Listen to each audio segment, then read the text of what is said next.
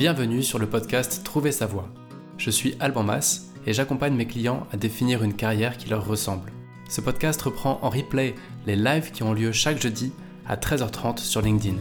Vous pouvez aussi retrouver les replays sur mon site albanmas.com et sur ma chaîne YouTube. Je vous souhaite une très bonne écoute.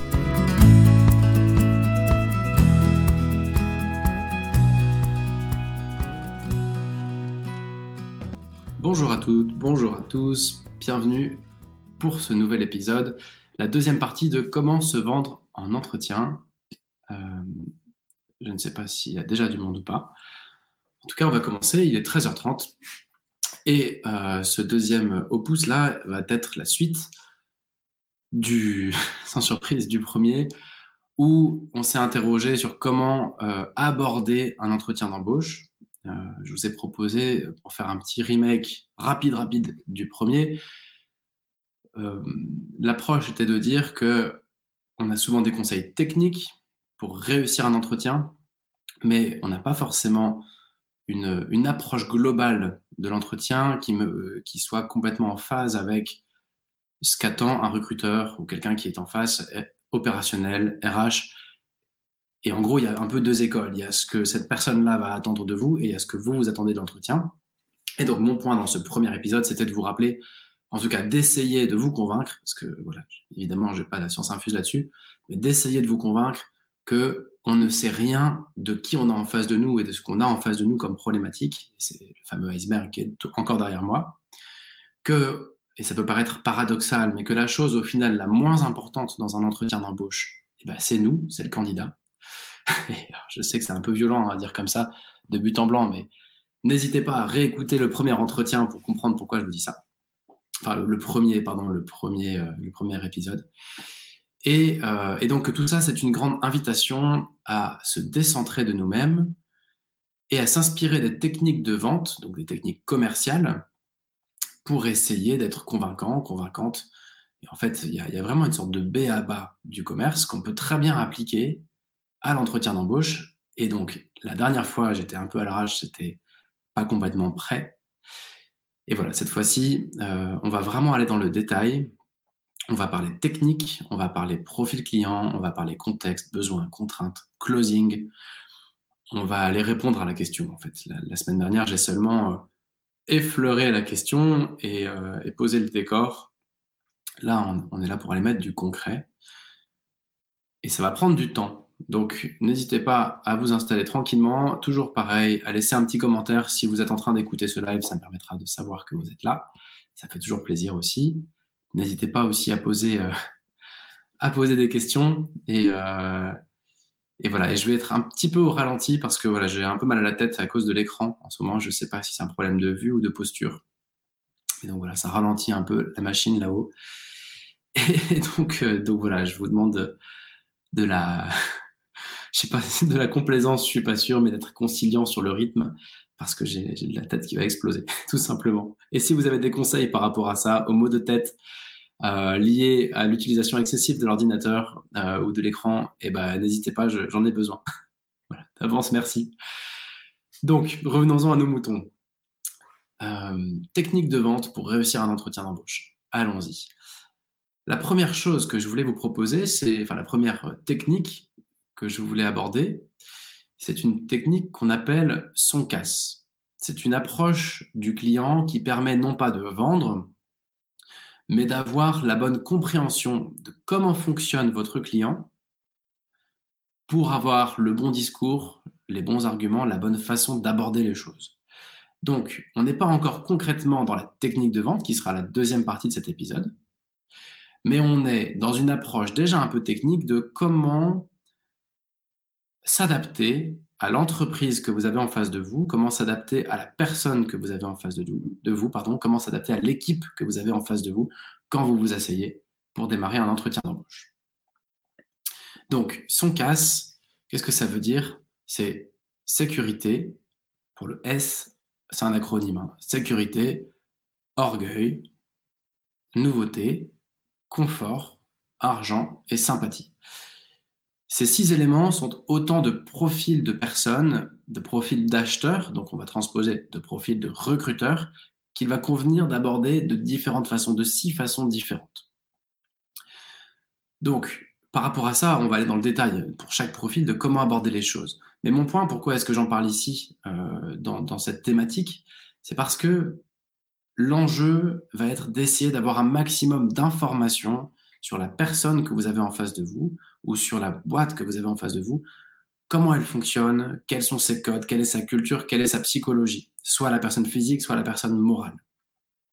Donc pour ça, ben, c'est hyper difficile pendant l'entretien de, comment dire, euh, une fois que vous êtes en live en train de répondre à des questions, ben, c'est pas simple de, euh, de, de sonder cela et d'adapter votre discours. Et donc, moi, je vous invite à essayer de passer du temps en amont de l'entretien, avoir déjà un premier échange rapide avec la personne euh, que vous allez rencontrer, ou avec des gens qui travaillent avec cette personne-là, ou à bien euh, sonder, bien passer au scanner la façon dont est rédigée l'offre et l'annonce.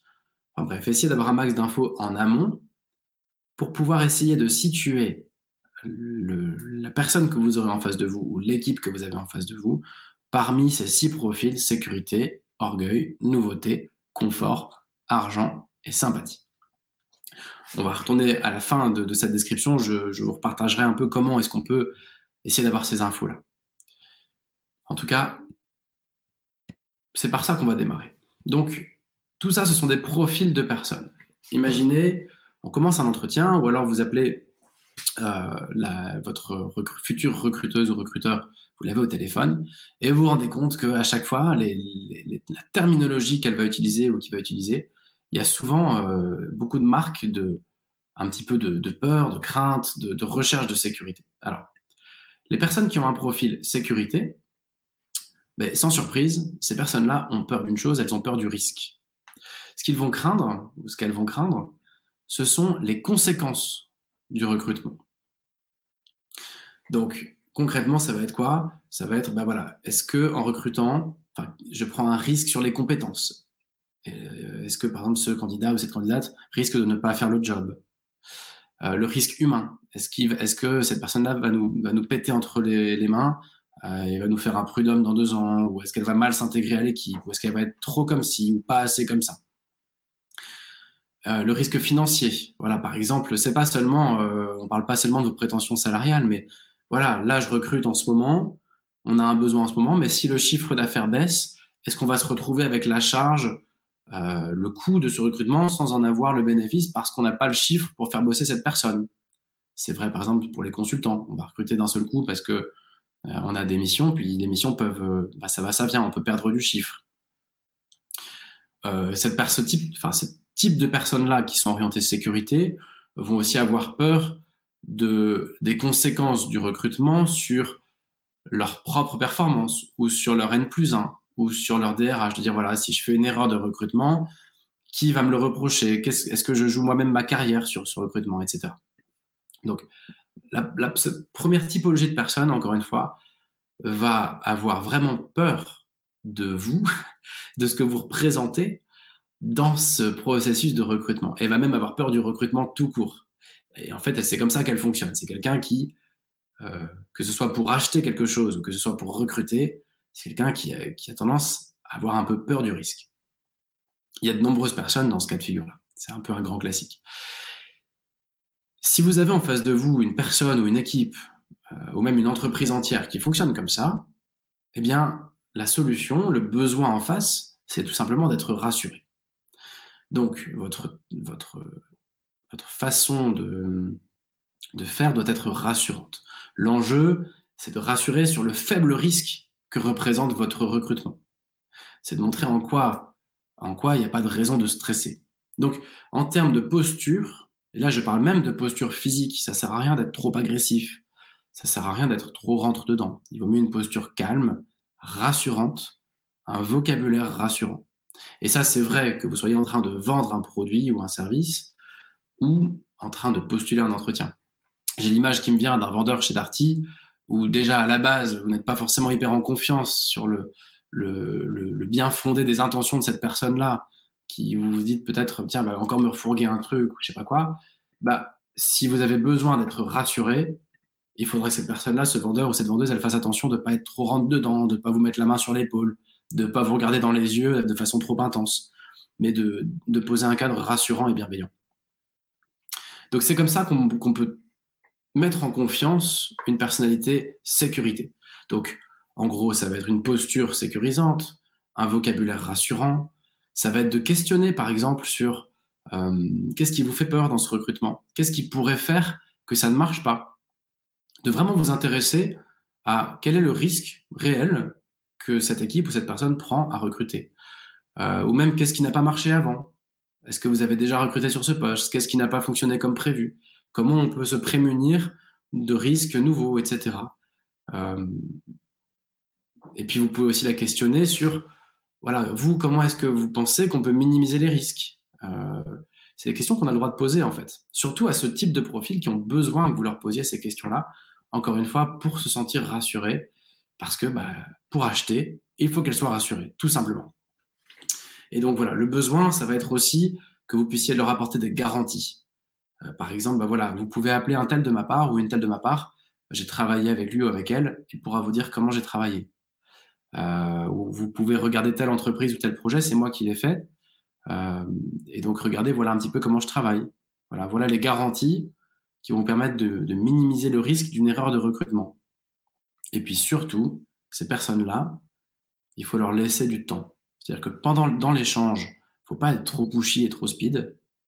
Et puis après l'échange, c'est des personnes qui auront sans doute besoin de, méditer la question, de mûrir, de bien peser le pour et le contre, de bien mesurer le risque après l'entretien de, de, votre recrutement. donc, faut pas s'étonner si cette typologie de personne met trois plombes après à revenir vers vous. Euh, on en reparlera après, mais c'est vraiment, ça fait partie de son fonctionnement. Elle a besoin d'être rassurée, d'être 100% sûre avant de signer. Il faut qu'elle soit sûre que c'est risque zéro.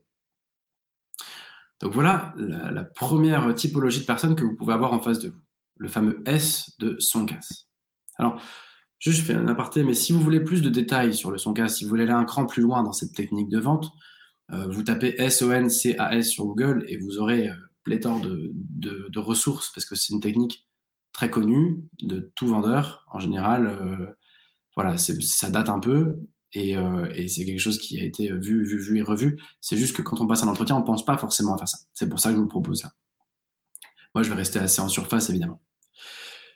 Deuxième profil possible, le profil euh, orgueilleux. Alors, le, terme est un peu, un peu dur, hein, mais le profil orgueil, c'est quelqu'un qui aime bien se sentir unique. Donc, c'est pas pour autant qu'il ou qu'elle est orgueilleuse ou orgueilleux.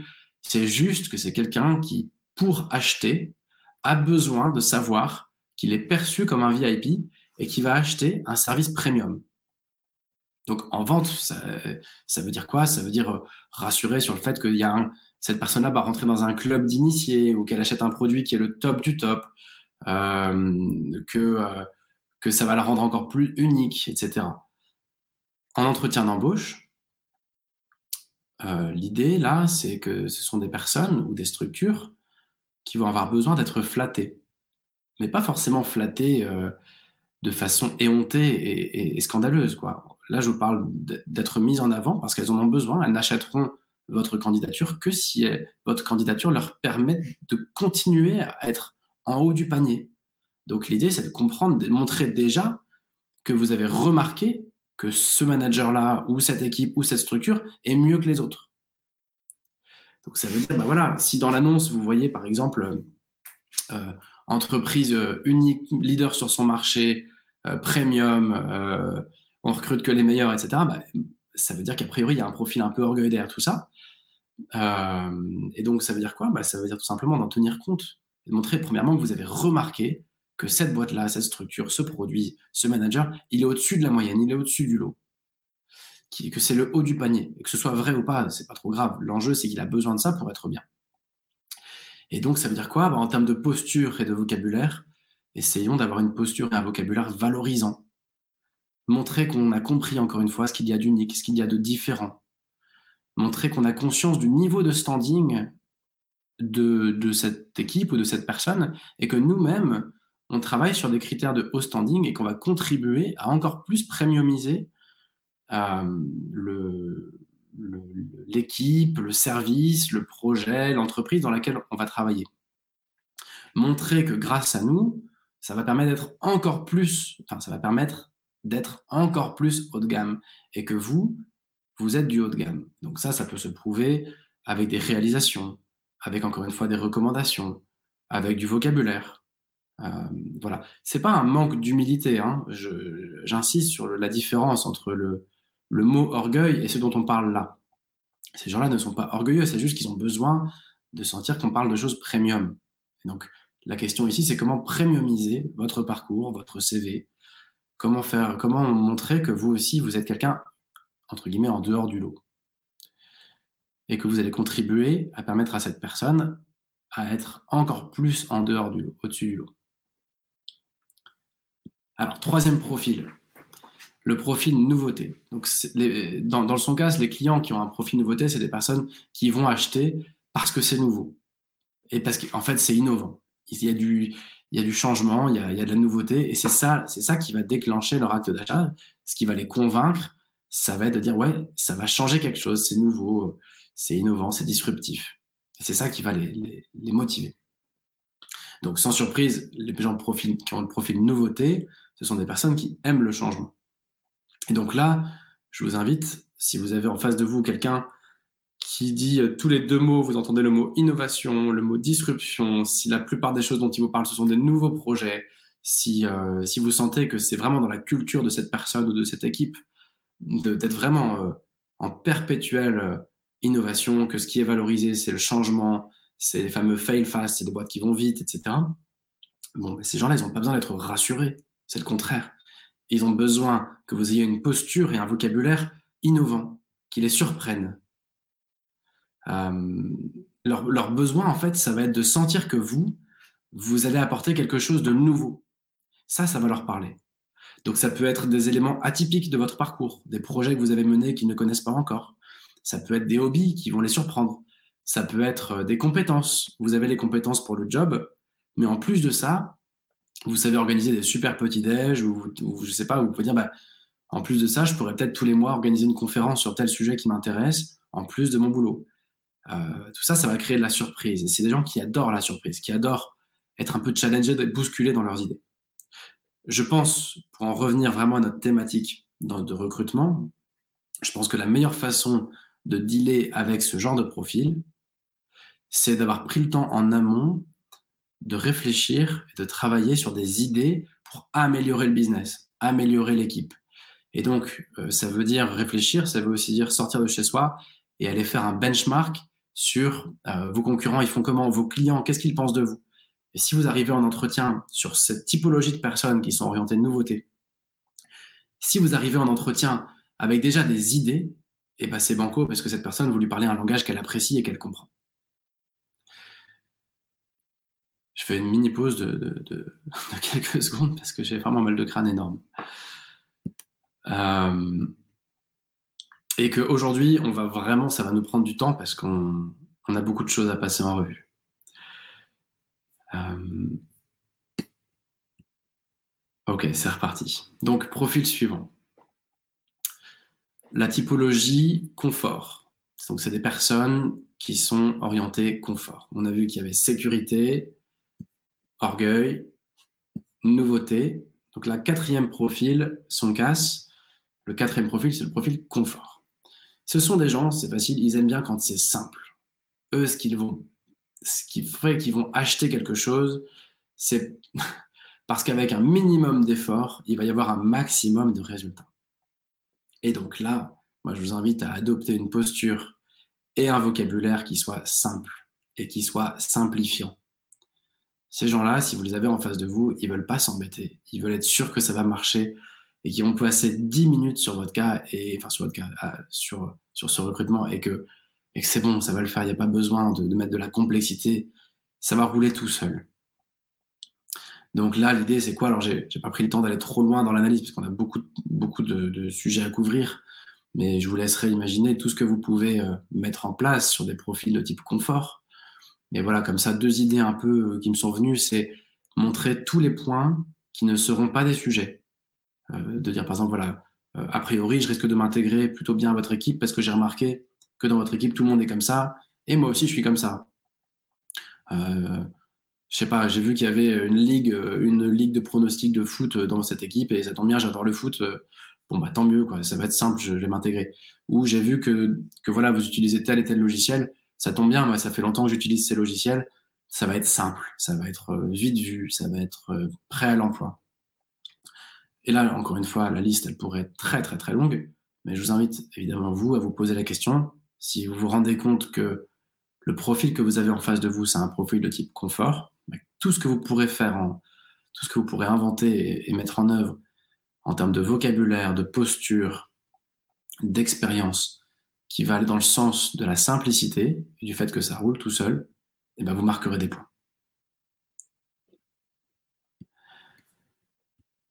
Le profil suivant, donc ça c'est un profil qu'on retrouve très très très souvent en entretien d'embauche, parce qu'en entreprise l'argent ça compte, et souvent les entretiens d'embauche c'est quand même pour postuler en entreprise. Euh, le profil argent, celui-là il est, quasi systématique, euh, mais il y a des gens qui sont réellement très focus argent. Et ces personnes-là, peu importe qui elles recrutent, la seule chose qu'elles vont regarder, vraiment la seule chose qui va les faire acheter, c'est le retour sur investissement. C'est absolument la seule question qu'elles se posent. Euh, et donc là, ce qu'elles attendent de vous, c'est que vous ayez une posture et un vocabulaire d'investisseur. Cette personne-là, c'est un investisseur sur pattes et elle a besoin de vous que vous soyez pareil. C'est-à-dire que vous soyez déjà conscient ou consciente du retour sur investissement de, ce recrutement-là et de votre candidature.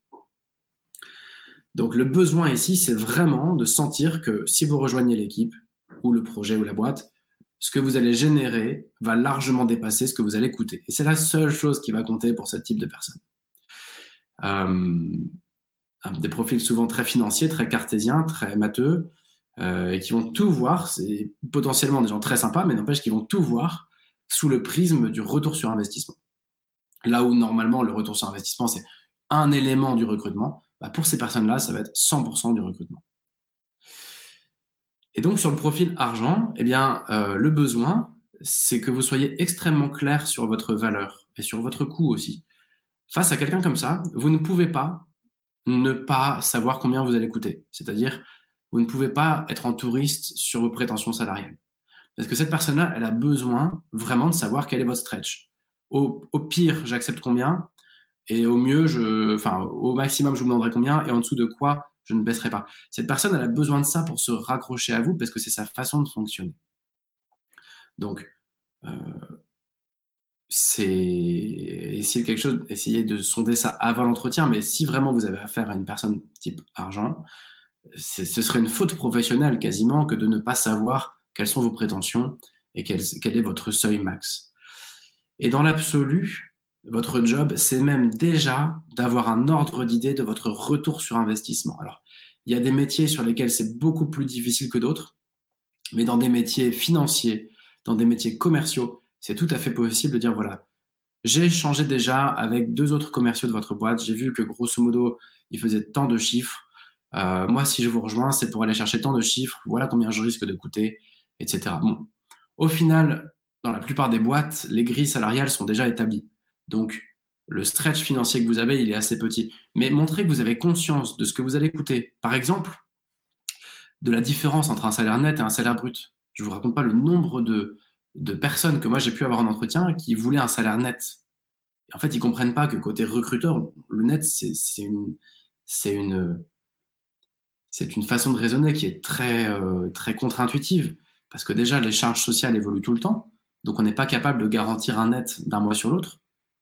Quelqu'un qui veut 1500 net, un jour il aura 1480 et le mois suivant 1520. Et, donc on ne peut pas raisonner en net, c'est pas possible, vraiment à cause de, la façon dont le système est fait.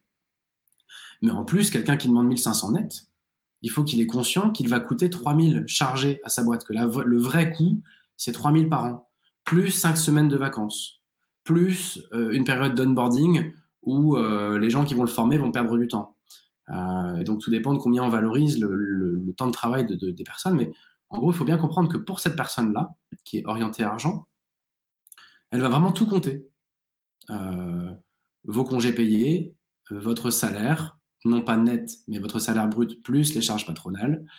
Elle va compter le, coût potentiel de votre évolution, elle va compter le coût potentiel de votre départ, etc., etc. Donc, essayez de rentrer dans son jeu et d'avoir une posture héroïste, c'est-à-dire je sais déjà combien je, coûte, je sais déjà à peu près ce que je peux apporter, et vous pouvez poser des questions pour essayer de vous intéresser au business. Avec une personne comme ça, elle va être sensible au fait que vous vous intéressiez réellement au business. Par exemple, voilà, euh, même si c'est confidentiel parfois, mais quel est, notre niveau de marge ou, euh, ou euh, un, recrutement, qu'est-ce qui peut faire qu'il soit très héroïste ou qu'est-ce qui peut faire que la rentabilité de ce recrutement ne soit pas au rendez-vous?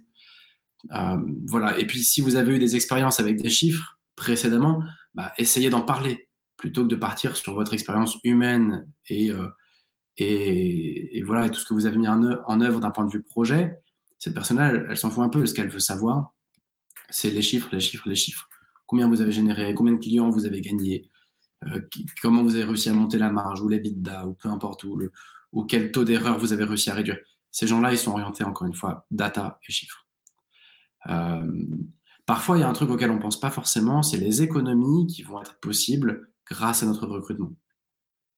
Un recrutement, c'est toujours un coût, et c'est pour ça que les gens recrutent, c'est parce qu'ils n'ont pas le choix. En fait, euh, s'ils pouvaient s'épargner cette charge, ils le feraient. Mais quand vous avez une offre, c'est parce qu'ils n'ont pas eu le choix. Et donc, il y a toujours un coût. Mais un recrutement, c'est aussi la capacité à atteindre un objectif. Et ça, on en parlera dans la deuxième partie. Mais parfois, ça peut aussi faire euh, germer des économies.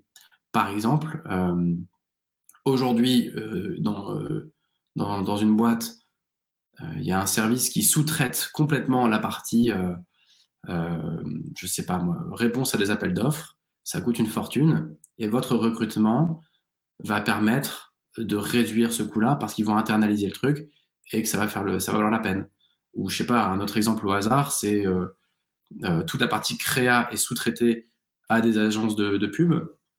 Et en fait, cette boîte fait le choix de recruter quelqu'un, par exemple au marketing. Et si vous pouvez dire, voilà, vous savez qu'au fait, moi, je suis je maîtrise déjà Photoshop, je, maîtrise déjà InDesign, Illustrator. Et donc, peut-être qu'une partie de vos créas, euh, bah, je pourrais peut-être les faire maison. Alors, je sais que ça va faire hurler tous les graphistes pros, mais n'empêche que cet exemple, je ne le prends pas pour casser le métier des graphistes et des agences, mais c'est juste pour dire qu'un profil argent va être très sensible aux petites économies et aux grosses économies que vous allez pouvoir apporter avec votre candidature. Le coût, ils en sont bien conscients. Mais la question qui se pose, c'est quel retour sur investissement et est-ce que je vais faire des petits margin gains, des, petits gains marginaux sur ce recrutement? Et dernier point sur ce profil, euh, ces gens-là, les, acheteurs, on va dire, qui sont orientés argent, quoi qu'il arrive, ils auront besoin d'une ristourne. Ils ne pourront pas se satisfaire d'un gain euh, du fait que, le recrutement va leur permettre d'atteindre leur objectif. Ça suffira pas. Ces gens, pour être bien, ils auront eu besoin d'aller gratter les 2% à la fin sur votre salaire. Donc, euh, voilà, je me, replonge chez Darty. Quelqu'un qui est un acheteur qui est orienté argent, il aura besoin que le vendeur dise écoutez, allez, pour que vous passiez à l'action, pour que vous achetiez mon truc, je vous fais 5%. Et on n'en parle plus. Cette personne-là va être très sensible à ça. Et donc, je vous invite sur ce type de profil à être conscient de ce, de ce phénomène et, dans la mesure du possible, à viser un peu plus haut à la base sur vos prétentions pour avoir un petit peu de latitude et dire, OK, j'ai vraiment envie qu'on bosse ensemble, j'accepte de baisser un peu mon salaire pour maximiser la rentabilité de mon recrutement. Et voilà, au lieu de demander 100, vous demandez 110 et vous baissez de 10, quoi. Mais cette personne-là, elle sera contente de voir qu'elle a acheté moins cher. Voilà, on a passé pas mal de temps quand même sur ce profil. Je passe au suivant. Et donc au dernier. Mais la ristourne symbolique, ça marche bien. Euh, dernier profil donc du son. Euh, je répète, hein, il y avait eu donc sécurité, orgueil, nouveauté, confort, argent. Et le dernier profil, c'est le profil sympathie. C'est quelqu'un qui va acheter parce qu'il y a de bonnes ondes, parce qu'il a un bon feeling, tout simplement. Et pour acheter, il a besoin de sentir que le vendeur, ce sera son partenaire, qu'on peut avoir confiance, que ça va être un bon moment, qu'il y a une relation qui se crée. je transpose au recrutement maintenant. Euh, un recruteur opérationnel, RH ou cabinet qui va vous recruter par sympathie, enfin qui est du profil sympathie, pardon, je reprends. Quelqu'un qui va vous recruter et qui est du profil sympathie aura besoin de sentir qu'il y a de la confiance, que la relation va être harmonieuse, que vous êtes un partenaire pour du long terme. Et donc là, la posture à adopter, bah, c'est tout simple, c'est une posture franche et chaleureuse. En tout cas, c'est ce que je vous propose. Parce que vous ne pouvez pas être quelqu'un d'autre que ce que vous êtes.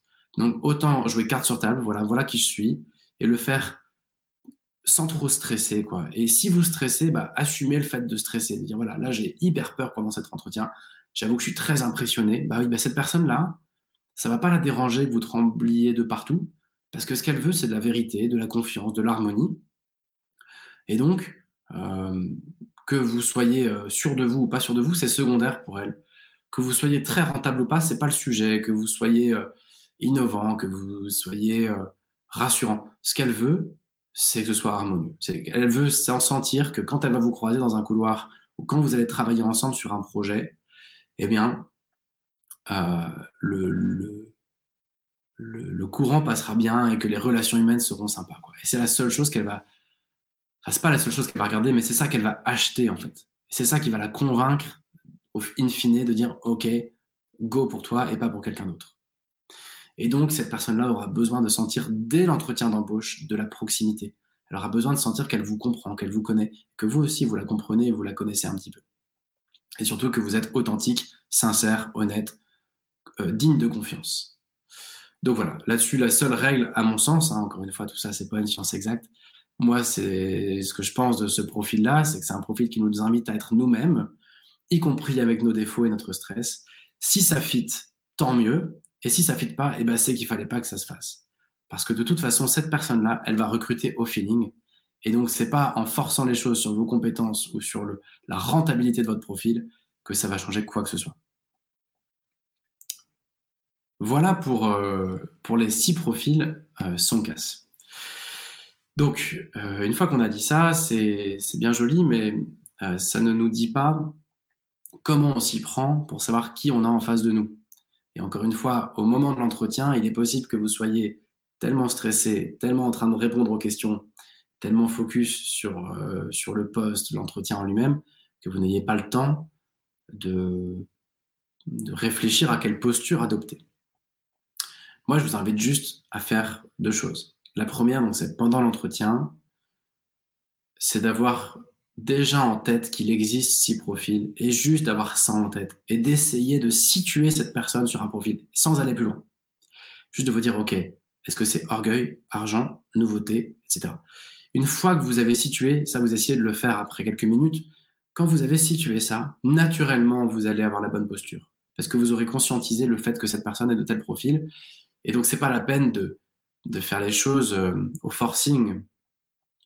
L'idée, c'est juste d'avoir conscience de qui vous avez en face de vous et de à quoi, elle est sensible. Et naturellement, je pense que vous arriverez, je pense qu'on réussit naturellement à adapter notre discours, etc., une fois qu'on a conscience de qui on a en face de nous. Donc, mon point, c'est juste de dire, pendant l'entretien, essayez juste de nommer ça. Et puis, si vous êtes dans une phase où vous passez beaucoup d'entretiens d'embauche, bah, essayez de vous entraîner à ça. Après chaque entretien, après chaque échange téléphonique aussi, de vous poser la question, voilà, cette personne-là, je la situerai où? Comme un entraînement. Parce que tout ça, ça ne se fait pas du jour au lendemain comme vous l'imaginez. Et puis, une autre chose que vous pouvez faire, c'est vraiment en amont de l'entretien, essayer par tout moyen d'en savoir plus sur qui vous allez rencontrer.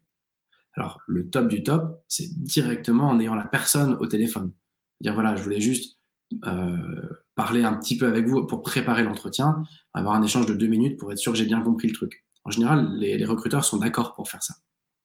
Enfin, ça dépend des boulots, mais dans la plupart des cas, ils sont contents parce que ça va leur permettre euh, de, vous aider à qualifier votre candidature et quand vous arrivez, de ne pas arriver en touriste. Quoi. Et c'est ça qu'ils veulent en fait. Les, recruteurs ont horreur d'un touriste qui est là euh, sans savoir pourquoi il est là. Donc, la façon la plus radicale de le faire, c'est d'avoir un petit échange téléphonique euh, ou informel avec cette personne-là avant de la rencontrer officiellement. Comme ça, ça va vous laisser une impression. Cette impression, ça va permettre de la catégoriser et au calme chez vous, vous pourrez vous dire, voilà, a priori, voilà comment il faut que j'aborde le truc. Et vous allez même pouvoir repenser un peu votre CV, votre parcours pour lui donner une coloration un petit peu plus financière, un petit peu plus humaine, un petit peu plus euh, simplifiante, etc. Une autre façon de le faire, c'est aussi de demander à des collaborateurs de cette personne, je sais pas, imaginons que vous voulez évoluer en interne, vous allez rencontrer une personne X et que justement vous connaissez une personne Y qui travaille avec X, prenez peut-être le temps de juste demander à la personne Y, ok, elle est comment X? Elle est plutôt de euh, qu'est-ce qui est important pour elle, comment elle fonctionne, etc. Et là, vous arriverez normalement à catégoriser le truc. Voilà pour, euh, cette première technique de vente qu'on appelle donc le profil 115. Maintenant, deuxième, euh, deuxième sujet qui est le cœur de notre, de notre épisode, c'est quelle technique, quel déroulé d'entretien, quelle, quelle est la méthode pour se vendre. Là, on a parlé des profils de personnes, c'est bien. Mais maintenant, on va parler vraiment de méthodologie. Alors, la méthode que je vais vous présenter, je ne sais pas si elle a un nom officiel. Euh, moi, dans, mon souvenir, c'est quelque chose qui s'appelle CBC, contexte, besoin, contrainte, mais je pense qu'il y, a plein d'autres noms, il y a plein de formes très variées. Euh, l'idée derrière cette méthode, c'est de se dire que vendre quelque chose tant que vous n'êtes pas sûr que c'est la réponse à un besoin, c'est voué à l'échec. On ne peut pas vendre tant qu'on n'a pas compris complètement ce que le client veut acheter. en gros, ça revient à aller, euh, je ne sais pas moi, ça revient si vous êtes commerçant à, quelqu'un, imaginez, je sais pas, je prends, pardon, j'ai vraiment le, cerveau qui tape alors, c'est pas très, c'est un peu décousu, mais euh, ça revient en gros à être, par exemple, commerçant, vous êtes dans votre boutique, un client rentre, et vous allez le voir et dites, voilà, j'ai ce produit-là pour vous. Je reprends mon exemple de Darty, on va filer un peu la métaphore.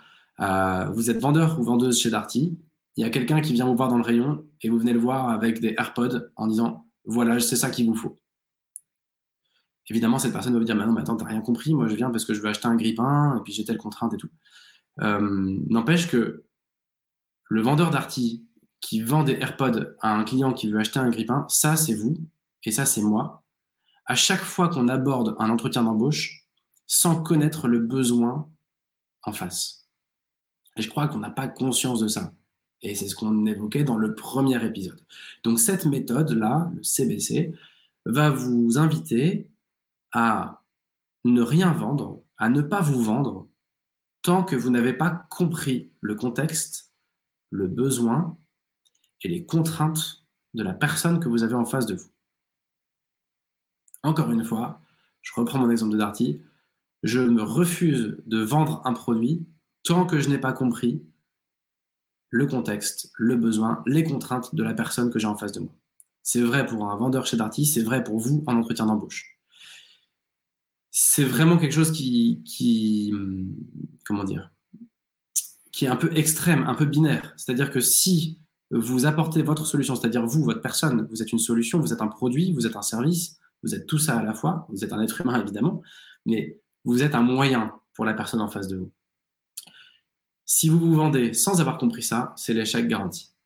La probabilité que ça sonne juste, elle est extrêmement faible. Et n'oubliez pas ce que je disais, en tout cas, n'oubliez pas, c'est très professoral. N'oublions pas d'envisager ce que je disais en premier épisode, c'est que la personne en face de nous, elle s'en fout de nous. Si, si elle pouvait, elle ferait sans nous. Donc, c'est vraiment parce qu'elle n'a pas le choix qu'elle recrute. Et donc, si on arrive en disant voilà ce que je te vends, alors qu'on n'a rien compris à son besoin, c'est la garantie de faire fausse route. Et pourquoi je vous dis que c'est binaire? C'est que ça marche aussi dans l'autre sens. Cette personne-là, si vous lui apportez ce dont elle a besoin, vous avez la garantie d'avoir le job. Et c'est pour moi aussi simple que ça. Donc, allons un peu dans le détail. Euh, l'idée ici de cette méthode, c'est de... Alors, je vais, reprendre euh, mon, euh, mon iceberg là, avec le fond d'écran, c'est pas facile. Ça, va être de descendre, de descendre, descendre avec uniquement des oui, de poser des questions dont vous avez la garantie qu'elles aboutit à des choses positives et à plus d'ouverture et plus de questions et plus de oui. Pour pouvoir au bout d'un moment faire une proposition qui elle aussi recevra un oui. Et là seulement, vous serez dans un processus de vente. Alors, dit comme ça, ça n'a aucun sens. Mais l'idée, c'est de ne pas vous vendre tant que vous n'avez pas obtenu un oui sur des choses essentielles de la personne qui est en face de vous. Je transpose sur mon vendeur euh, Darty. Un, client vient me voir. je vous dis ça parce que j'ai vraiment travaillé chez Darty. C'était mon premier boulot à 18 ans en stage. un client vient me voir au, rayon. Bah, l'idée, ce serait de commencer par m'interdire de lui, de lui parler de quoi que ce soit tant que je n'ai pas un oui massif du style Ok, pourquoi venez-vous? Je viens pour ça. Ok, quelle est votre euh, envie? Bah, J'ai telle envie. Quel est votre besoin? Quel est votre budget? Euh, euh, Qu'est-ce qui pourrait faire que vous soyez hyper satisfait de mon service? Tant qu'on pose des questions, le client n'est pas en danger et il n'est pas en train d'acheter et nous on n'est pas en train de vendre. Et il y a un moment, on va dire, ok, bah, avec tout ce que vous m'avez dit, moi j'imagine ça. Et là, il ne peut pas répondre non parce que ce que vous allez lui amener, c'est ce que vous avez de mieux comme réponse à toutes ces contraintes, ces besoins, etc. Voilà un peu la logique globale de la chose. Donc maintenant, on va, aller dans le détail, bien sûr. L'idée, c'est vraiment de d'abord, en entonnoir, comme ça, de poser des questions ouvertes et de vous interdire, de vous interdire de vendre quoi que ce soit. Donc on commence par le contexte. Alors, qu'est-ce que c'est que le contexte? L'idée ici, c'est de, se dire que la face cachée de l'iceberg, c'est ça qui compte le plus. Là-dedans, il y a le contexte. Donc, ça va être de poser des questions à votre interlocuteur, interlocutrice, pour bien comprendre où en est l'entreprise, comment se porte son marché, son secteur d'activité. Euh, est-ce qu'elle est en plein essor Est-ce que c'est -ce un marché en plein essor Est-ce que c'est en récession Est-ce que l'entreprise a des problèmes de turnover ou est-ce qu'elle est au contraire une super politique RH Est-ce que l'entreprise est en pleine restructuration ou est-ce qu'elle est en plein développement? Est-ce qu'elle est en mode gestion en bon père de famille et, on déroule à 2% de croissance par an? Ou est-ce qu'elle est dans une hyper-croissance? Ou est-ce qu'elle est à deux doigts d'être en redressement judiciaire? Tout ça, c'est le contexte de la boîte. Et vous n'en savez rien, vous, de là où vous êtes. Il va falloir les questionner pour comprendre ça. Il va falloir les questionner sur l'entreprise, questionner sur le secteur, questionner sur la concurrence, questionner sur la législation. Est-ce qu'il y a des choses, est-ce qu'il y a une loi qui vient de passer qui fait que tout va, changer dans les six mois qui viennent? Est-ce qu'il y a euh, un manager toxique dans l'équipe qui fait que tout le monde démissionne? Tout ça, vous avez le droit de le demander. Euh, ouais, on reviendra là-dessus tout à l'heure. Euh, donc en gros, poser des questions ouvertes pour bien comprendre dans quel contexte évolue le secteur d'activité, l'entreprise, l'équipe, le N plus 1, la concurrence, la législation et le projet aussi sur lequel vous allez être intégré.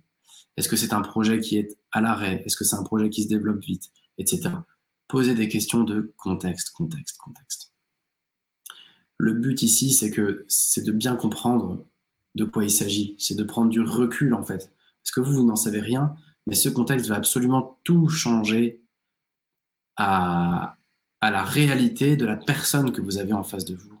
Et c'est tellement important. Et nous, on n'est tellement pas important par rapport à ce contexte-là, dans ce cadre-là. Euh, je, vais, je, vais, je vais vous prendre un exemple tout au long de cet épisode-là, de cette deuxième partie d'épisode, pour essayer de vous illustrer euh, à quel point on n'y connaît rien et à quel point ça peut être important de comprendre le contexte, le besoin et les contraintes. Donc, mon exemple, euh, c'est une annonce qui arrive sur Indeed, que vous recevez dans votre boîte mail. Et là, donc, vous avez un profil plutôt compta finance, avec un peu d'expérience. Disons que vous avez par exemple 35 ans. Et vous recevez une offre pour une PME avec écrit euh, recrute DAF en CDD. OK. Euh, recrute DAF en CDD pour accompagner notre rapide développement. En général, les annonces, ça ressemble à ça. Il y a potentiellement un ordre d'idée de salaire, mais c'est très rare. Mais ça va devenir obligatoire, euh, comme aux États-Unis. En tout cas, il y a parfois un salaire en face. Il y a les qualités recherchées. Bon, ok, passons. Et il y a euh, une date de démarrage, une date de fin pour un CDD. Donc, vous arrivez sur votre boîte mail et vous tombez sur telle PME recrute un ou une DAF en CDD pour accompagner son développement, son rapide développement. OK. Donc là, vous pouvez vous pointer en entretien, comme ça, en touriste. Vous avez pu faire des recherches en, En amont, déjà, quasiment personne ne le fait. Mais déjà, si vous êtes un peu motivé, vous pouvez faire des recherches en amont pour comprendre un petit peu cette boîte, sur quel marché elle évolue, euh, que dit la presse, quelles sont les publications, etc. Vous pouvez peut-être trouver quelques infos sur cette boîte en amont. Maintenant, imaginez un autre cas de figure. Euh, au lieu de postuler, au lieu de, vous présenter à l'entretien en touriste, vous prenez le temps d'appeler et de, dire voilà, écoutez, j'ai juste besoin, pour, bien comprendre, je, crois que je vais postuler chez vous. Euh, j'ai juste envie de comprendre dans quel contexte vous évoluez. Euh, ce, recrutement-là, c'est un CDD. Qu'est-ce qu'il y a derrière? Ah oui, bah, en effet, euh, c'est un CDD parce qu'on a déjà une directrice financière et elle est en arrêt maladie. Ah, ok, déjà vous avez appris un truc hyper important. Ok, est-ce qu'il y a d'autres éléments de contexte que je devrais connaître? Oui, en fait, cette directrice financière, on n'a aucune idée ni de quand elle reviendra, ni de si elle reviendra. Ok, déjà, ça veut dire que potentiellement, cette boîte, elle peut, euh, elle cherche quelqu'un qui peut rester derrière en CDI si cette directrice financière ne revenait jamais. Donc déjà, c'est pas du tout un CDD en fait. C'est un CDD qui potentiellement peut durer très très longtemps, voire se transformer en CDI. Et vous pouvez déjà imaginer dans quelle galère ils sont s'ils n'ont pas de directrice, financière et que euh, euh, et qu'ils n'ont aucune idée de la date à laquelle elle reviendra. Déjà, vous en savez, mais mille fois plus. Vous continuez à investiguer. Ok, est-ce qu'il y a autre chose que je dois savoir? Oui. Euh, ce qu'on n'a pas eu le temps d'écrire, ce ce qu'on a plutôt pas osé écrire dans l'annonce, c'est que pour l'instant, ce sont les comptables qui se débrouillent et qui, font le, qui se partagent le boulot de la directrice financière. Et euh, ils sont managés en direct par la directrice générale, qui n'est pas du tout euh, d'une culture financière. Et donc, euh, ça part complètement en vrille.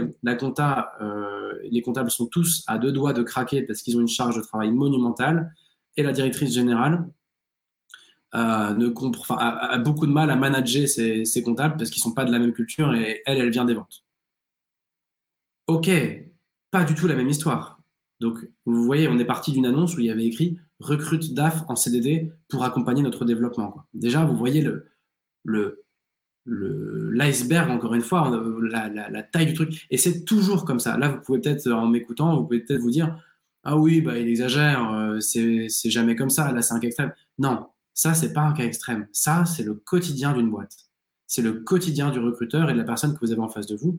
Et n'importe quel manager le sait. Quel que soit le niveau de management. Et donc, euh, et donc je continue. Vous posez encore la, question. D'accord, ok, j'ai bien compris que votre directrice financière est, en, arrêt maladie, qu'on ne sait pas quand elle reviendra, que c'est les comptables qui ont pris le relais, managé par la directrice générale qui n'est pas hyper à l'aise et les comptables sont crevés. Ok, est-ce qu'il y a autre chose? Ah oui, oui, oui, il y a autre chose. C'est qu'on a prévu bientôt de racheter une boîte euh, dans six mois. Enfin, on a, six mois pour racheter une boîte et le projet est en stand-by. Et les vendeurs, d'ailleurs, euh, sont en train de se rétracter parce qu'on n'avance pas. Et nos concurrents euh, aimeraient bien la racheter. Ils vont peut-être nous coiffer au poteau et la racheter avant nous. Ah bon Ok. Et du coup, il faut qu'on puisse piloter ce rachat très vite. mais on n'a pas, on n'a pas la, notre DAF n'est pas là. Du coup, on ne peut pas piloter cette fusion-acquisition, enfin ce rachat de boîte. Euh, ok, vous voyez, vous pouvez vous dire non, mais attends, jamais personne ne me dira ça, mais si, détrompez-vous. Cette, euh, la, personne que vous avez euh, en face de vous, elle a besoin de vous dire ça, parce qu'elle a besoin de recruter la personne qui va régler ses problèmes. Donc elle a besoin de vous parler de ses problèmes. On dit toujours non, mais les boîtes, elles ne disent pas la vérité. Mais c'est parce qu'on ne leur laisse pas l'occasion de le faire.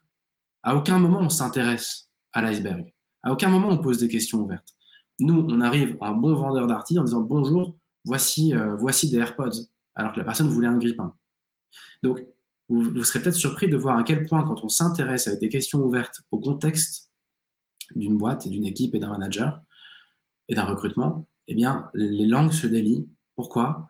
Parce qu'en fait, ils ont besoin déjà de vider leur sac et ensuite de vous présenter l'ensemble du truc. C'est leur intérêt. C'est encore plus leur intérêt que le vôtre. Après, parfois, il y a de la confidentialité là-dessus, mais au pire, vous pouvez leur dire, écoutez, je suis prêt, ou je suis prête, ou je suis prêt à signer ce qu'on appelle un NDA, Non-Disclosure Agreement, qui dit, bah, j'ai besoin, moi, pour postuler, de comprendre votre contexte. En revanche, je, je suis d'accord pour signer un papier de confidentialité qui dit que tout ce qu'on tout, ce qu'on évoque dans ce recrutement, je le garde pour moi. ça arrive, ça aussi, sur des profils plus seniors ou plus de direction et autres. et donc, j'ai poussé le bouchon encore un cran plus loin. Et là, vous dites, OK, est-ce qu'il y a d'autres éléments de contexte encore? J'ai bien compris que la DAF n'est pas là, on ne sait pas si elle reviendra. Les comptables sont dans le jus. Euh, la directrice n'arrive pas à gérer les comptables parce que c'est pas son truc. Il y a un rachat qui était prévu et qui est en stand-by. Vous n'avez pas que votre concurrent rachète avant vous. Est-ce qu'il y a autre chose? Oui, notre actionnaire nous a donné trois mois pour euh, recruter une DAF euh, ou un DAF. passer ces trois mois, franchement, ça va être hyper chaud. On a une deadline. Waouh, ok. Bon, bah, encore une fois, ça change absolument tout en termes d'urgence de recrutement, etc. etc.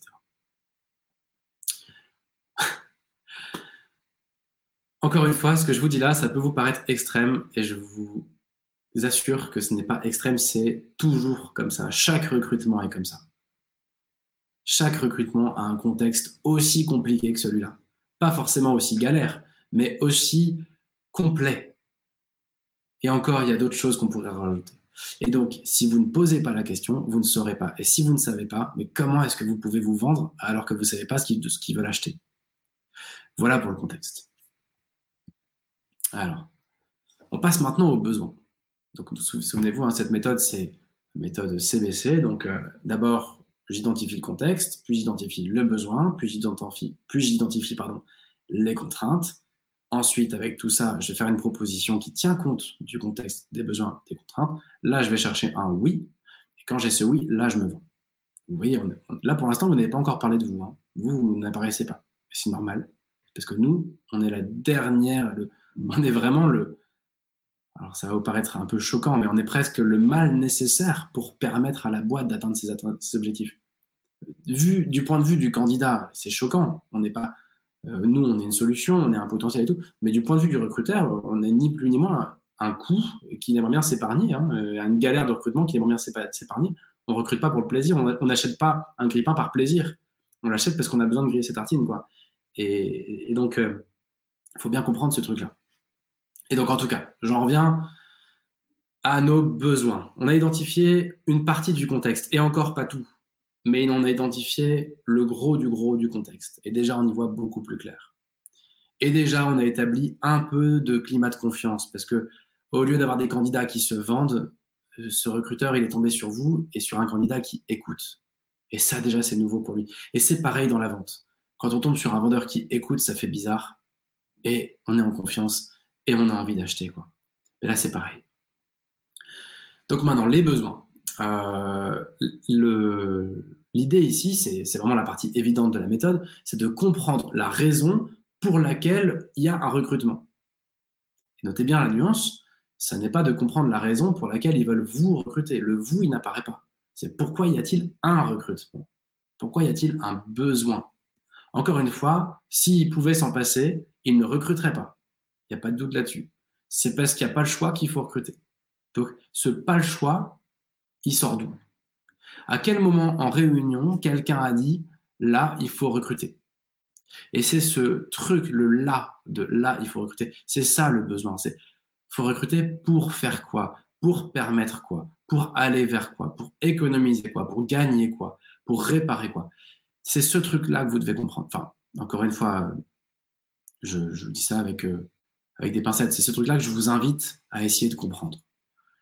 Euh, à un moment, il y a, quelqu'un qui a dit, un manager ou quelqu'un qui est décisionnaire et qui a dit, là, ouais, il faut recruter. Mais il faut remonter à la source de ce moment-là et dire, OK, pourquoi il a dit ça? Et qu'est-ce qu'il visait en disant ça? Et donc, le but, c'est que vous puissiez finir la phrase. Il faut recruter pour trois petits points. Pourquoi? Et donc là, l'idée, c'est tout simplement de poser les questions, de dire, bah voilà, euh, je, vois bien que vous avez mis une offre pour une directrice, enfin pour un, DAF ou une DAF euh, en CDD qui démarre euh, au plus vite pour accompagner votre croissance. Ça, je l'ai bien vu, c'est ce qu'il y a dans votre annonce. Mais qu'est-ce que ça va permettre? Et donc là, je, sors de mon exemple, hein, je reviens aux, cas généraux. Bah, parfois, ça va être pour restaffer une équipe sous-staffée. Ça peut être pour surstaffer au cas où. Ou alors, on va recruter cinq personnes de trop parce qu'il y a un tel turnover qu'on veut en avoir 5 en rabat. Et parfois, c'est ça. Et c'est horrible, mais c'est comme ça. Euh, on va recruter pour pouvoir attaquer de nouveaux marchés, parce que là, on est, on, perd du chiffre parce qu'on n'a pas de quoi répondre à la demande. Euh, on va recruter pour euh, pouvoir innover sur tel truc dans deux ans et on n'a pas les ressources. On va recruter pour faire des économies. On va recruter pour structurer les choses parce que nos process ne tiennent pas la route. Et là, des exemples, on peut en faire des, milliers. Il y a toujours une raison derrière un recrutement. Je vous invite juste, moi, à poser la question, de dire, en fait, j'ai compris ce que vous recrutez, un ou une DAF en CDD qui démarrera au plus tôt pour accompagner votre croissance, mais qu'est-ce que ça va vous permettre? Pourquoi vous faites ça? Quel objectif vous avez derrière?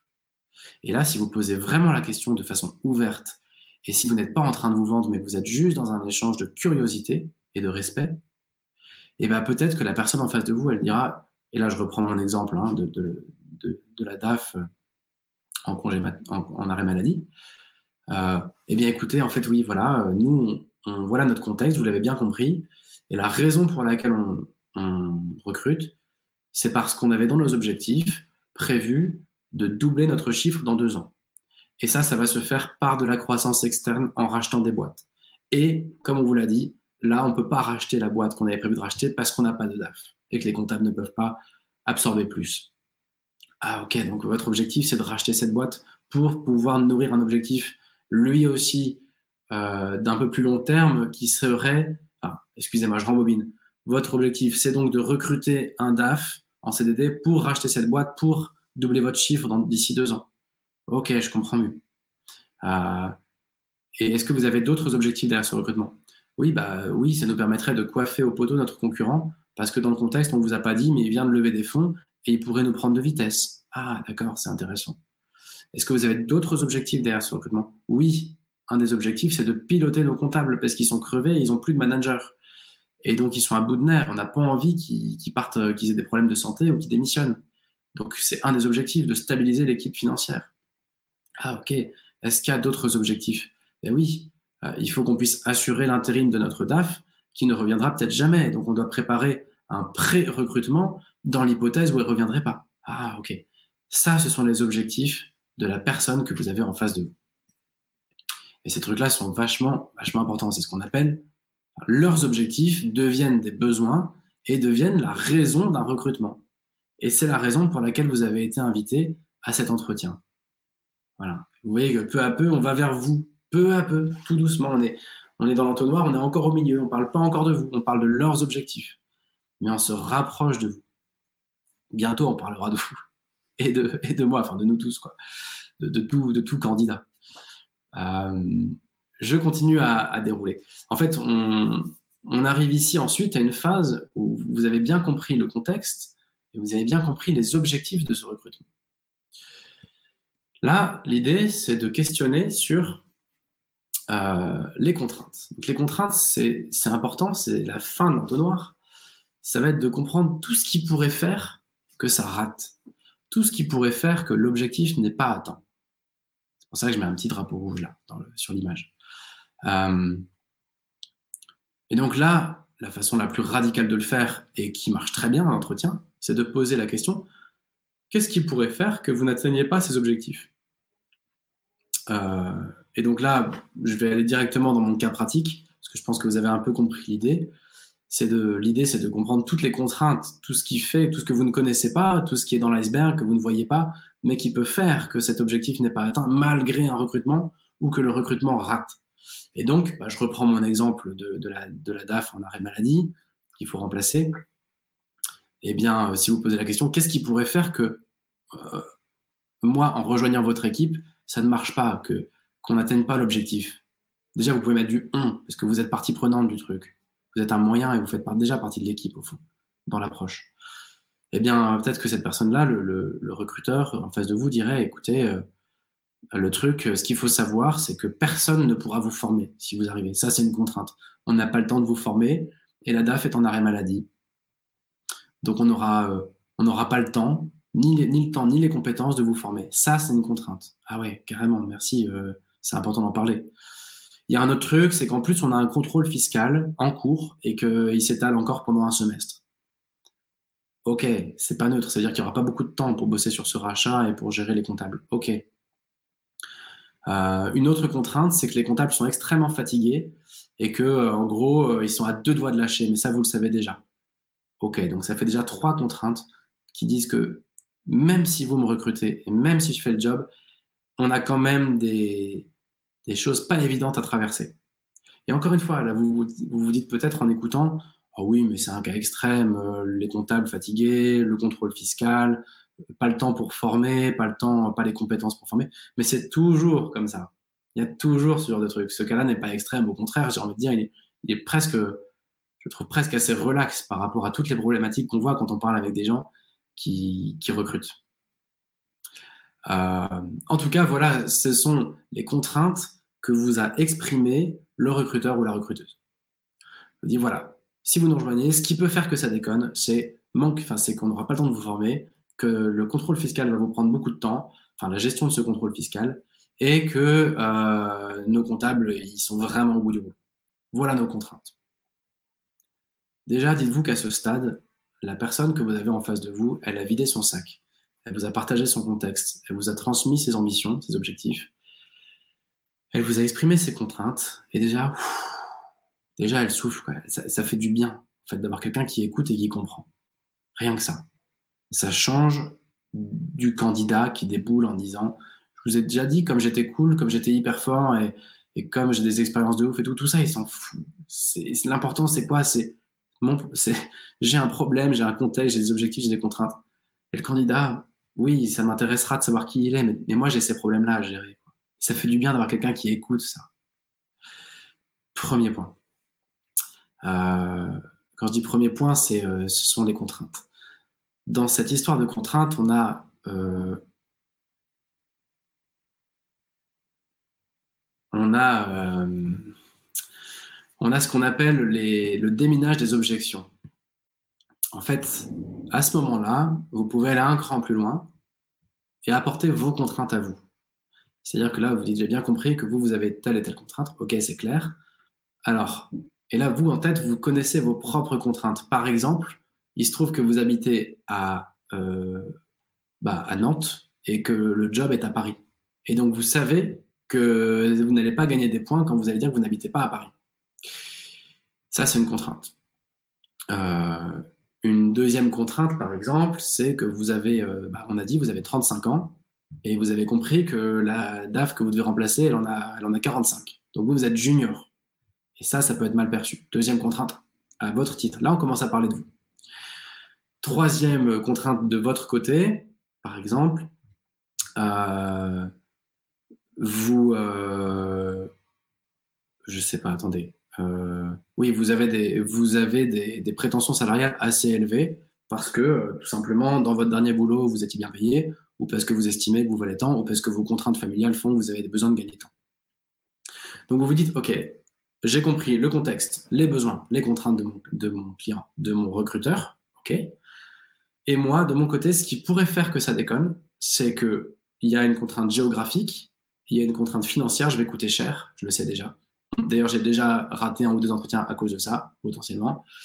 Et, euh, dernier truc, je suis junior. Et donc, il y a peut-être un, petit déficit de confiance. Là, c'est le moment où vous allez pouvoir déminer les objections. Vous n'êtes pas encore en train de vous vendre. Vous ne vous êtes pas encore positionné comme la solution. C'est trop tôt. C'est encore trop tôt pour parler de vous. Là, vous allez encore parler d'eux. Et l'idée, c'est de demander à ce stade, OK, euh, pour vous, et là on ne parle pas de, vous candidat, mais du recruteur, vous pouvez me dire, OK, pour vous, au vu des montants en jeu sur ce rachat qui est un truc à plusieurs millions là, est-ce que euh, le salaire de la personne que vous recrutez, donc de ce DAF en CDD, euh, eu égard au fait que c'est en CDD et qu'il y a un gros enjeu de rachat et de doubler votre chiffre, est-ce que le salaire est un gros sujet? Bah, A priori, ils vont vous dire oui, non pas forcément, l'enjeu est ailleurs. Ok. Euh, est-ce que si vous trouvez quelqu'un qui est un peu plus junior que euh, votre DAF euh, en place, mais qui est évolutif et qui répond au cahier des charges, est-ce que c'est un problème? Ah bah non, non, non, c'est sûr que on a, besoin d'avoir des compétences bien, ficelées parce que c'est des gros enjeux, mais non, non, ce serait pas un problème si les compétences étaient là. Ok.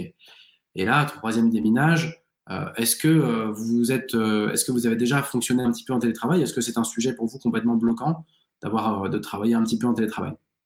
Et encore une fois, on ne parle pas de vous, on parle de eux de leurs habitudes Oh, ben on l'a jamais fait, mais bon, faudrait qu'on s'y mette un jour. Ok, là, ce que vous venez de faire, c'est que vous venez de déminer trois objections. Et on va y revenir après. Et je vois que le temps passe, ça fait déjà une heure qu'on discute.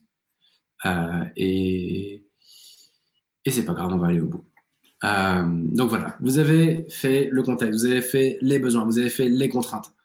Vous avez déminé vos contraintes, les objections qui vont être issues de vos contraintes à vous. OK. Et bien au bout d'un moment, la suite, c'est quoi? C'est la proposition. Donc en vente, on va appeler ça la proposition globale chiffrée. Ça veut dire, OK, là vous allez récapituler.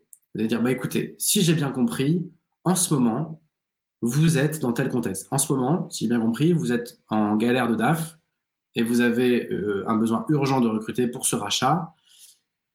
Et ça vous permettra de doubler votre chiffre d'ici deux ans et de satisfaire votre actionnaire. À cette question, vous devez obtenir un oui.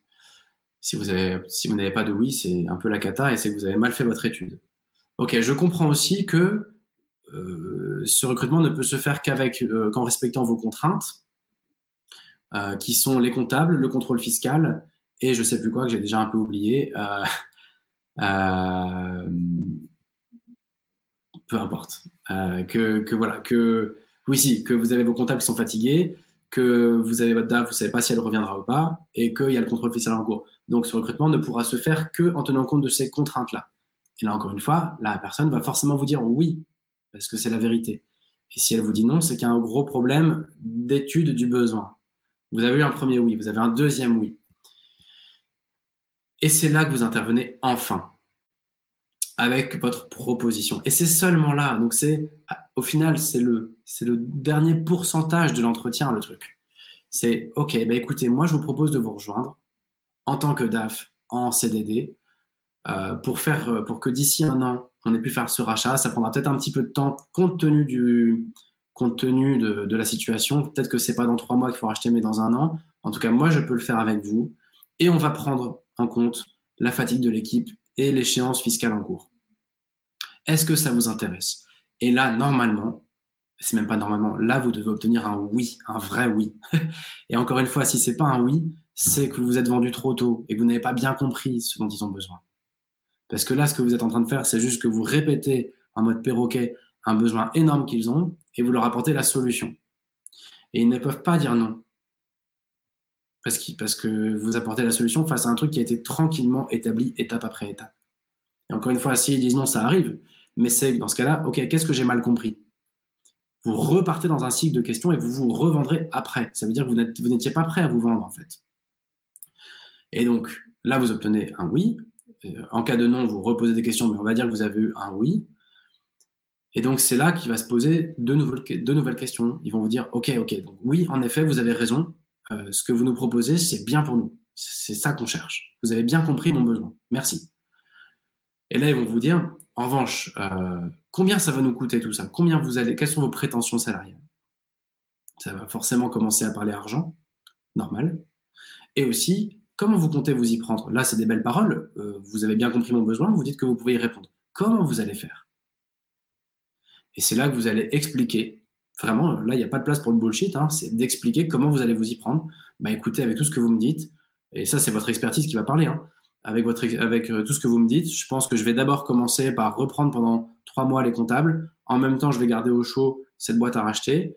Euh, je vais demander un délai supplémentaire à l'administration fiscale compte tenu du contexte, etc., etc. Et vous allez rassurer sur comment vous allez vous y prendre. Et comme vous êtes expert de ce que vous faites, normalement, vous aurez les réponses à ça. Et j'aurais dire, si vous n'avez pas la réponse, c'est que vous ne méritez pas le job, entre guillemets, et c'est que c'est pas le bon truc, quoi. Euh, et puis la deuxième question, c'est combien ça va nous coûter tout ça? En gros, quelles sont vos prétentions? Et c'est là qu'il faut être capable de chiffrer les choses en disant, écoutez, euh, moi je vaux tant, euh, et, et ce que je vous vends, c'est pas mon coût, c'est le, mon coût face à l'atteinte de votre objectif mon coût en face du fait que vous doublez votre chiffre dans, deux ans. Mon coût n'est que la conséquence des objectifs que vous avez. Mon, mon, coût va vous permettre d'atteindre, de, gagner beaucoup plus en atteignant vos objectifs. Et ça, c'est vrai pour euh, un DAF, mais c'est vrai aussi pour quelqu'un qui travaille sur une ligne de production. Tout est comme ça. Même si là, c'est une usine à gaz sur un poste euh, où au final, il y a moins de qualifications, mais n'empêche que c'est la même logique. Euh, c'est une logique euh, universelle, tout ça. Et là vont arriver les objections. Et donc, c'est mon dernier point. À ce stade, vous avez reformulé le besoin, le contexte, les besoins, les contraintes. Vous avez fait votre proposition. Vous avez eu un début de OK, ça peut nous intéresser, mais là, comme tout client, comme tout recruteur, il y a les objections qui vont arriver, les petites bombes là. Et donc, c'est normal, ça fait partie du jeu. C'est, on veut pas acheter trop tôt, on veut pas, on veut pas, on veut discuter le bout de gras et c'est normal, c'est humain. On, on va pas faire un choix comme ça immédiat, même si au fond ils sont déjà convaincus. Il va y avoir des objections. Avant d'acheter, je fais un dernier petit mouvement de recul pour mieux acheter ou pour gratter un truc ou pour m'assurer vraiment que je suis pas en train d'aller trop vite. Et donc ces objections, ça leur permettra de gagner du temps et aussi de vous tester un peu. Donc, je sais pas, j'ai pris deux objections au, hasard. Pardon. Une objection assez classique, c'est Ok, dis donc, vos prétentions salariales, c'est un peu cher. C'est cher, dis donc. Euh, on n'a pas prévu de dépenser autant pour ce recrutement. Et c'est là que vous pouvez faire deux choses face aux objections. La première, c'est de revenir à votre déminage que vous avez démarré plus tôt. Souvenez-vous, vous aviez posé la question bien avant de vous vendre. Vous aviez posé la question, compte tenu des enjeux est-ce que le budget, de ce recrutement est un vrai sujet? Et vous avez répondu non. on est tellement en galère, il y a tellement d'enjeux que non, le sujet là, c'est pas l'argent. Vous pouvez les renvoyer face à ce qu'ils vous ont déjà dit. Ils se sont eux-mêmes piégés, entre guillemets, en, disant bah non, ce sera pas un sujet. Donc vous pouvez revenir à ça en disant bah écoutez, quand on discutait il y a une demi-heure, euh, au vu de l'enjeu, etc., vous me disiez que c'était pas un sujet. Pourquoi est-ce que là c'est un sujet? En quoi c'est un sujet maintenant? Et en fait, souvent, ça, ça suffit. Alors, faire prendre conscience que non, en fait, c'est un réflexe, tout est toujours trop cher, mais la réalité, c'est que c'est vrai que c'est pas un sujet. Deuxième façon de faire par rapport à une objection sur l'argent, c'est de recentrer par rapport à l'objectif. C'est à dire, écoutez, au fond, de quoi on parle? Est-ce qu'on parle de mon salaire qui est 10 000 euros trop cher par an ou 5 000 euros trop cher? Est-ce que c'est ça le sujet de notre échange? Ou est-ce que c'est le fait qu'on va doubler votre chiffre d'affaires et racheter cette boîte-là dans quelques mois? Quel est le vrai sujet? Et ça, c'est très vrai en vente. Moi, je l'ai souvent vécu. Quand on arrive en closing, le client qui dit Ah bah non, en fait, c'est trop cher. Et de dire Mais attendez, qu'est-ce que vous êtes en train de faire? Vous êtes en train d'acheter un prix, une sorte de discount, ou vous êtes en train d'acheter un truc qui va vous permettre, vous, ensuite d'atteindre vos objectifs? Parce que si vous achetez du discount, euh, ben, je peux monter mes prix et vous faire 50% de remise si, si vous voulez juste acheter pour le principe d'acheter. Mais souvenez-vous de tout notre échange. Qu'est-ce que vous êtes en train d'acheter? Vous êtes en train d'acheter, euh, enfin, ça fait une heure qu'on discute en entretien, vous m'avez dit que ce que vous achetez, c'est le rachat. Ce que vous achetez, c'est le fait de doubler votre chiffre.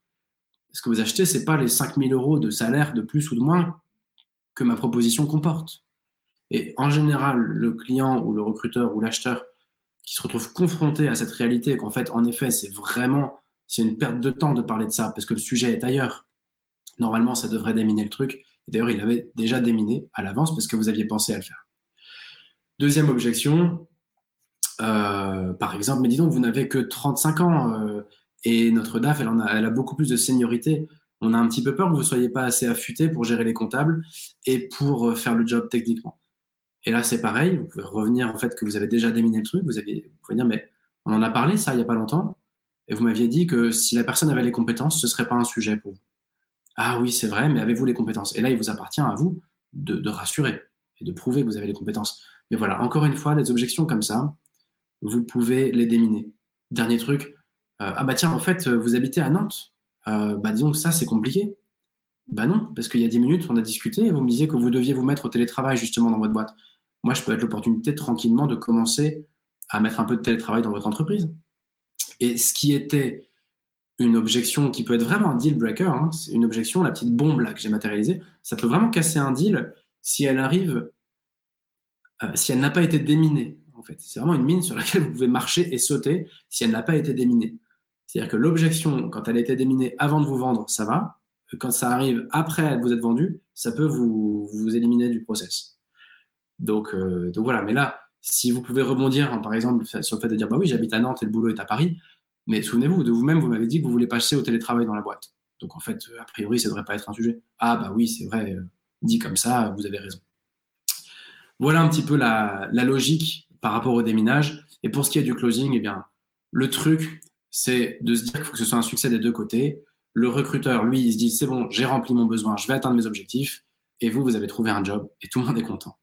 Euh, il y aura forcément une phase de négo. Alors là, c'est là que la technique, tous les conseils des cabinets de recrutement et des RH et tout, vous rentrez en œuvre sur la forme, sur comment négocier tout ça. Je m'en occupe pas trop là. on fera un épisode là-dessus d'ailleurs. Euh, mais même en cas de négo, si on vous demande de rogner sur quelque chose, vous pouvez toujours recentrer maintenant. Parce que vu que vous connaissez l'iceberg, vous pouvez dire, attendez, là vous êtes en train de me parler du petit détail euh, de, rien du tout de l'iceberg, alors que moi je vais vous permettre de remplir l'ensemble du truc. Attendez, mais de quoi on parle franchement en ce moment euh, Gardons un peu de hauteur sur notre échange. Et donc le closing, c'est quoi? Bah, Ce que je vous propose, c'est tout simplement de finir l'entretien quand on vous demande si vous avez des questions et des trucs comme ça, c'est aussi tout simplement de dire bah, écoutez, moi je suis prêt à vous rejoindre, moi je suis prête à vous rejoindre et à, et à vous aider à euh, racheter cette boîte et à vous aider à doubler votre chiffre d'ici deux ans. Moi je suis prêt. Et vous? Entre guillemets, je me tiens à votre disposition. De mon côté, je suis prêt. Et vous les laissez en mode inception avec cette euh, certitude que vous, vous êtes en train de rentrer chez vous et que s'ils ne vous recrutent pas, qui vont pas atteindre leurs objectifs. Et c'est vrai. théoriquement, ils devraient vous courir après. Euh, voilà. Euh, bon, je crois que je vais, accélérer un petit peu. Euh, mais en tout cas, voilà. Vraiment, le, point ici, c'est de se dire faut que le recruteur, à la fin de l'entretien, il se dise OK, cette personne-là, là, elle rentre chez elle, mais, mais j'en ai besoin, en fait. J'en ai besoin pour réussir mes objectifs à moi. Et si elle se dit ça, bah, normalement, c'est gagné, encore une fois. Même si c'est vous dit pas que vous êtes pris tout de suite, même s'il y a un, refus, vous pouvez dire, bah, écoutez, moi, je, pensais vraiment que je pouvais être la solution à votre besoin. Euh, vous pouvez argumenter. Et normalement, ça va quand même plutôt dans le bon sens, tout ça. En revanche, il est possible que vous ne soyez pas la bonne personne. C'est-à-dire que vous ne répondez pas aux besoins. Et dans ce cas-là, j'ai juste envie de vous dire, relax, c'est que c'était pas le bon job, vous en trouverez un autre. Quoi. Euh, de toute façon, vous trouverez un boulot. Et si vous démarrez un boulot basé sur. Si, la personne voulait acheter un, un grippin et vous lui avez vendu des AirPods, bah, vous allez devoir passer votre temps à justifier euh, du truc et ça va être un enfer à vivre. Donc dès le début, c'est qu'il faut lâcher le truc. Moi, je l'invite à. Voilà. Donc voilà, tout ça pour dire comment est-ce qu'on peut transposer euh, ce CBC là, qui est vraiment de la technique de vente pure et dure. Hein. c'est très vrai chez Darty ou des boîtes comme ça qui vont vendre des produits et des services c'est un peu dur à transposer sur des recrutements, mais, euh, mais quand même, en, résumé, comment on peut transposer ce truc-là à vous qui allez peut-être postuler demain dans une boîte et faire un entretien d'embauche? Ça veut dire que avant l'entretien, vérifiez que vous avez bien le contexte, le besoin, les contraintes. Pour ça, passez un petit coup de fil au recruteur, essayez d'en savoir plus avant l'entretien, échangez avec des insiders, des gens qui bossent déjà là-bas, recherchez sur Internet, tout ça, ça ne vous sera pas reproché, ça n'est qu'un gage de sérieux. Pendant l'entretien, n'hésitez pas à élargir dès le début le débat. Alors, vous n'avez pas, vous, le lead sur l'entretien, c'est ça le problème. C'est que c'est le recruteur qui va vous imposer les questions. Mais vous avez le droit de recentrer le sujet. Par exemple, je prends trois exemples. Parlez-moi de vous. Bah, mince, vous, vous vouliez qu'il vous parle de eux et il vous demande de parler de vous dès le début. Mince, c'est trop tôt. Et bien là, vous pouvez dire, OK, avec plaisir, je suis content, je serais heureux de vous parler de moi et de mon parcours, mais on est quand même là pour parler avant tout d'un poste. Et j'ai besoin d'en savoir plus sur l'entreprise, sur votre contexte, votre besoin, vos contraintes. Est-ce que vous serez d'accord avant pour m'en dire un petit peu plus? Et en général, les gens vont accepter ça. Deuxième euh, question piège, c'est bah, pourquoi est-ce que, enfin, deuxième question qui arrive un peu trop tôt, c'est euh, pourquoi est-ce que vous postulez chez nous? Bah Là, c'est pareil. Ok, je vais vous répondre, mais avant ça, j'ai réuni pas mal d'informations sur vous qui me donnent envie de postuler, mais il me manque encore beaucoup et j'aimerais qu'on discute pour valider certaines hypothèses et pour être sûr que je suis la bonne personne, etc. Donc au lieu de dire voilà, au lieu de répondre directement, c'est de leur, retourner la question. Troisième typologie de question qui va vous enfermer, c'est quelles sont vos prétentions salariales? Parfois même, euh, il y a des gens qui démarrent direct avec ça. Là, c'est pareil, c'est dire, OK, avec plaisir pour en parler, mais avant d'en parler, je veux être sûr d'avoir bien compris votre enjeu, vos besoins, etc. Est-ce qu'on peut d'abord juste finir de parler du poste? Promis, on parlera de mes prétentions salariales. » Mais comme votre prix n'est que la conséquence de l'objectif, eh bien, c'est important avant d'avoir l'objectif. Voilà. Et moi, par rapport à tout ça, euh, pardon, il y a aussi le après l'entretien. Euh, donc, après l'entretien, c'est de faire un petit mail tout court potentiellement qui dit Merci pour notre échange. J'ai compris que votre contexte, votre objectif et vos contraintes, c'est ça. Voilà pourquoi je pense vraiment être la bonne personne et proposer un call to action tout simple. Seriez-vous d'accord? Enfin, ou, euh, seriez-vous OK pour qu'on en rediscute? Ou à quel horizon de temps pensez-vous qu'on puisse rééchanger à ce sujet? Voilà. C'est juste de renvoyer un petit mail et au lieu juste de dire merci, c'est de dire merci et voilà ce que j'ai appris et voilà pourquoi est-ce que je pense être la bonne solution, mais avec beaucoup d'humilité et beaucoup de simplicité. Euh, voilà, ça, fait au fond, ça fait bientôt une heure et demie que qu'on est sur cet épisode. Euh, c'était un peu long, je, le savais dès le début que ça allait durer. Euh, la conclusion de tout ça, la conclusion de tout ça, c'est quoi? C'est de se dire que le plus dur, c'est pas l'entretien. Le plus dur, c'est d'avoir identifié la bonne offre, le bon job, où vous allez être la bonne réponse, vous, au truc. Le marché caché, il représente 70% des offres, et c'est souvent les meilleurs jobs. Donc la vraie question, c'est comment, en, sachant que les offres que vous voyez en ligne ne représentent quasiment rien sur l'existant, elles représentent que 30% de ce qui existe, comment vous faites pour accéder aux offres cachées du marché et pour postuler là où vous avez vraiment une raison d'aller et vous allez vraiment être une solution face aux besoins des personnes? Parce que si vous êtes la réponse à leurs besoins, mais vous n'allez même pas avoir besoin de vous vendre, ils vont vous acheter tout seul. Donc le plus dur, c'est pas de vous vendre. Le plus dur, c'est de trouver qui a besoin de vous. Une fois que vous avez ça, il n'y aura même pas besoin de se vendre. Voilà. Si j'ai besoin d'acheter un grippin et que, je tombe sur un grippin, ben, je l'achète. Et c'est pareil pour un recruteur. Euh, voilà. Donc, je vous invite vraiment à être, euh, à garder confiance sur le fait que si ce job-là n'est pas le bon, si vous voyez que vous n'êtes pas la bonne personne et tout, bah, acceptez de lâcher le truc et, euh, et aller chercher là où vraiment vous êtes vous-même et vous êtes à l'aise, etc. Parce que, bah, parce qu'en fait, quand on a du mal à se vendre, parfois, c'est parce qu'on n'est pas la bonne personne, tout simplement. Euh, il y, a un aspect méthode, mais il y a aussi un aspect erreur de casting. Et donc, bah, si vous pouvez vous épargner une erreur de casting, c'est pas plus mal. Et voilà, ce que je voulais conclure, donc c'est garder confiance sur le fait que de toute façon, vous trouverez un job. Euh, de toute façon, vous finirez par réussir un entretien. Et donc, comment vous faites pour aller faire les bons entretiens auprès des bonnes personnes? Le vrai sujet, je pense qu'il est là. Merci de m'avoir écouté. N'hésitez pas à vous abonner, à partager, à commenter, à me donner des conseils pour le mal de crâne euh, à cause de l'écran. Et, euh, et je vous souhaite une super semaine. Rendez-vous semaine prochaine avec un invité surprise. On va parler euh, de micro-entreprise et de retraite, qui était notre deuxième thème sur ce qu'on avait voté comme thématique. Allez, bonne semaine à chacun, chacune. Bye.